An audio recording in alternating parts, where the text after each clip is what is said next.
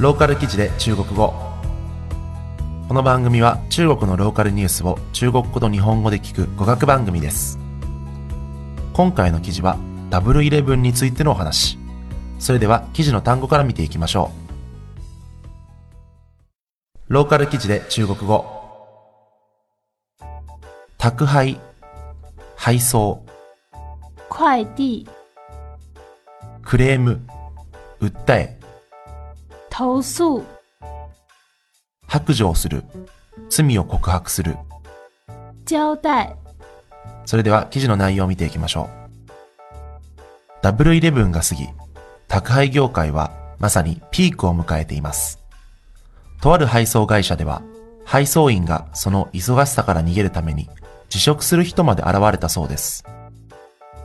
双十一过后就是物流快递的高峰期，有的快递公司甚至出现了快递员辞职躲避忙碌的事情。ダブルイレブンの間、南京市公安局は、とある配送会社から、送った郵便物が盗まれたと通報を受けました。通報を受けて、すぐさま警察は現場へ向かい、状況を確認しました。双十一期间，南京市公安局接到辖区一家快递公司报警称， 公司代发的快递被偷了。接到报警后，民警立即赶往现场了解情况。宅配会社の社長である李さんは、警察に、最初は自分も盗まれたとわからず、多くのネットショップから荷物が客に届いていないという訴えがあったため、そこで誰かに盗まれたと初めて気づいたと話しました。快递公司的李老板告诉民警，自己一开始也不知道东西被偷，是接到了不少网店的投诉，自己的货到了客人处成了空壳，这才怀疑有人偷快递。その後、警察は、この会社の登記に書かれていた妙容疑者の住所を押さえ、彼を逮捕しました。彼は警察署に連行された後、ダブルイレブンがとても忙しく、ピーク時を避けるために辞職したと白状しました。随后，民警根据该公司登记过妙某的住址，很快就抓住了他。将妙某带回派出所后，他交代，双十一实在是太忙，为了躲避高峰期，自己辞了职。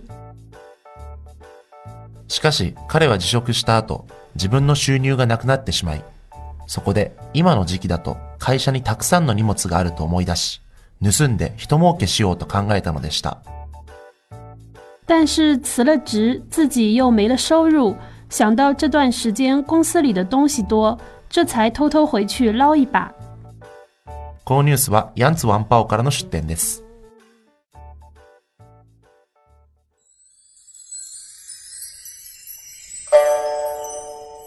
ローカル記事で中国語。それでは記事の単語のおさらいをしていきましょう。宅配、配送、快递、クレーム、訴え、投訴、白状する、罪を告白する。交代。それでは記事の内容を見ていきましょう。いかがだったでしょうか？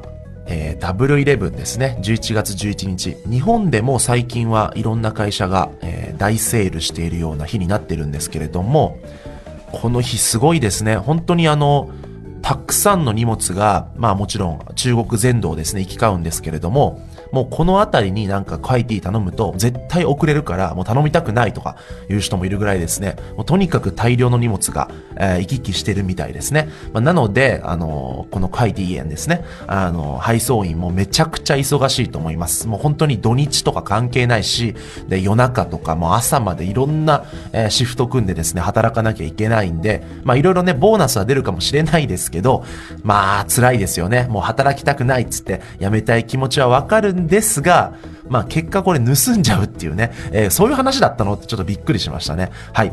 えーまあですね、まあ悪いことをね、したらね、まあバレるってことですよ。